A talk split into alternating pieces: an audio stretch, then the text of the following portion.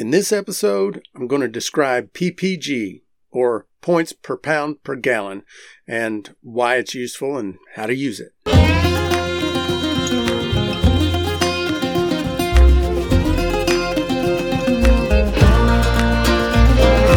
This is Still in the Clear, the podcast that distills the art and science of home distilling into easy to follow, audible nuggets for the beginning moonshiner. This information is for education and entertainment purposes only. You could even call it fiction if you want to. Home distilling may be illegal in your area. I'm your host, Cyrus, and I'm just a guy that lives in the woods and likes to make shine. So let's get into it.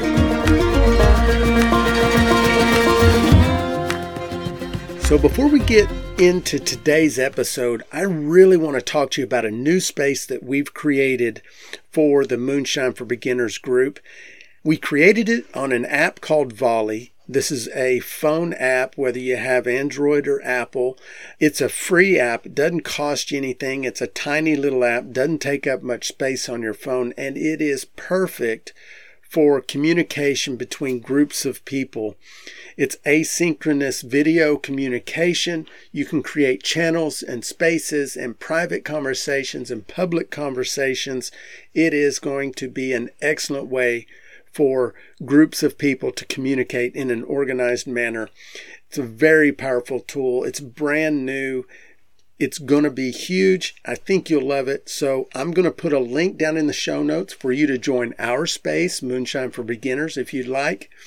Come check it out and then start creating your own spaces for your friends, family, church, students, school, whatever. You're going to like it. Now let's get on with the show. What is PPG? Uh, also known as points per pound per gallon. It's a unit of measure that tells us how many gravity points are produced by a malt or a grain or a sugar by pound. So many times the beginner is looking for a recipe to try out. They find one and they try it. They use their triple scale hydrometer to find the initial gravity, and that's that. And there's nothing wrong with this approach. This is actually the approach I recommend. You just start and then you kind of learn things as you go along. But at some point, you want to know if that initial gravity reading is what you should have got. Did you do it right? Did you mess something up? If you understand PPG, then you'll have an idea ahead of time what the initial gravity is that you should expect with a particular recipe. And this is just another step in the learning process to gain a deeper understanding of what's going on when you're mashing in a recipe. Understanding PPG will also allow you to modify existing recipes to get a specific initial gravity.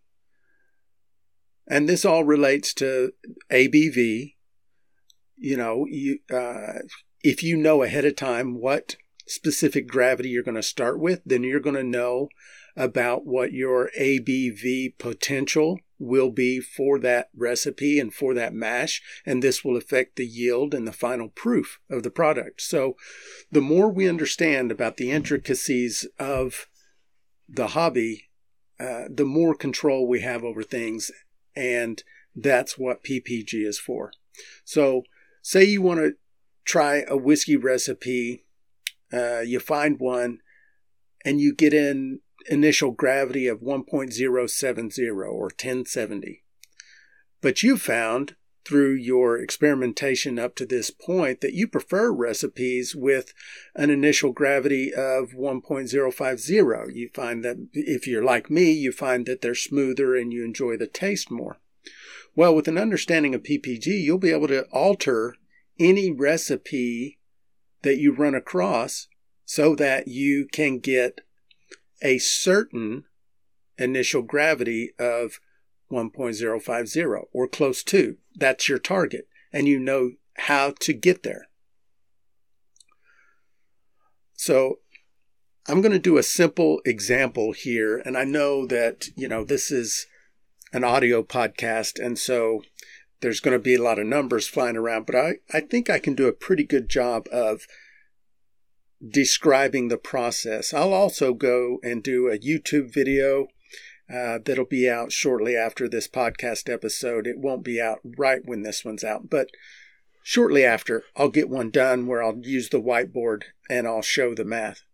Let's just start with a simple corn recipe because in our Moonshine for Beginners group, a lot of those folks like to do simple corn recipes. And it's a great place to start because corn is inexpensive and, uh, in my opinion, it has a great flavor.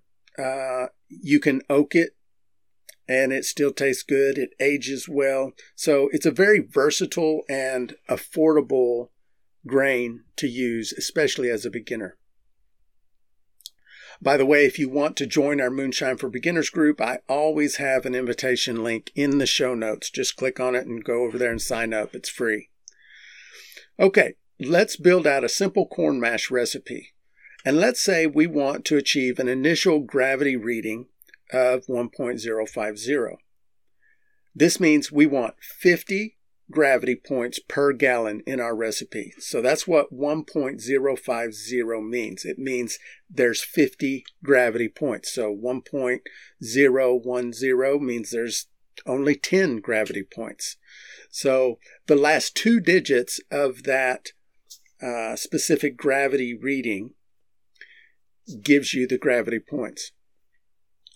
And let's say we want to use cracked corn as our main supply of starch because cracked corn is easy to get, it's inexpensive, and it tastes great.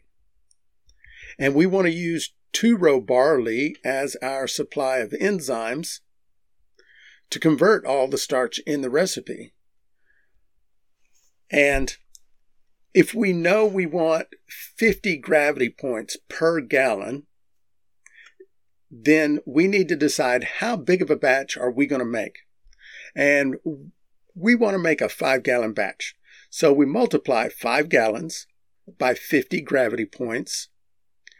This tells us we need 250 total gravity points in the recipe to do a five gallon batch. Because remember, gravity points and PPG, uh, it's all done p- per gallon. Now we need to know what is the PPG of both cracked corn and two row malted barley. I've made this part simple for you. I've put a typical PPG chart on stillintheclear.com of the most common grains and malts. And I'll put a link to that chart in the show notes. And you can go check that out. You can even like bookmark that page on your browser so that it's easy to go back to and reference later on when you're building recipes. And so we go to the chart and we find that the PPG of cracked corn is uh, 30 gravity points per pound. And the PPG of two row barley is 31 gravity points per pound. So now we have the basis to build this recipe. And because we have already listened to the episode about how to understand diastatic power, we know that we need at least 25% of this recipe to be the two row barley so that there's enough enzymatic power in the recipe to convert all the starch. And we can just start picking numbers for the pounds of grain. We already know we want 250 total gravity points in our five gallon recipe. So we can find the right amount of two row by multiplying 250 by 25%. This gives us 62.5 or we're just going to use 63. Now we know we're going to try to get 63 gravity points from the two row. And because of the chart on STC, we know that two row barley has a PPG of 31 per pound. All we have to do now is divide 63 by 31, which is 2.03 or 2. So we need at least 2 pounds of two row barley. Not that hard. To figure out how much cracked corn to use, we take the remaining 187 gravity points. That's the original 250 gravity points minus the 63 gravity points that we uh, got from the barley we have 187 gravity points left for the recipe. And all we have to do is divide that by the ppg of cracked corn, which is 30. And that gives us 6.3 pounds of cracked corn.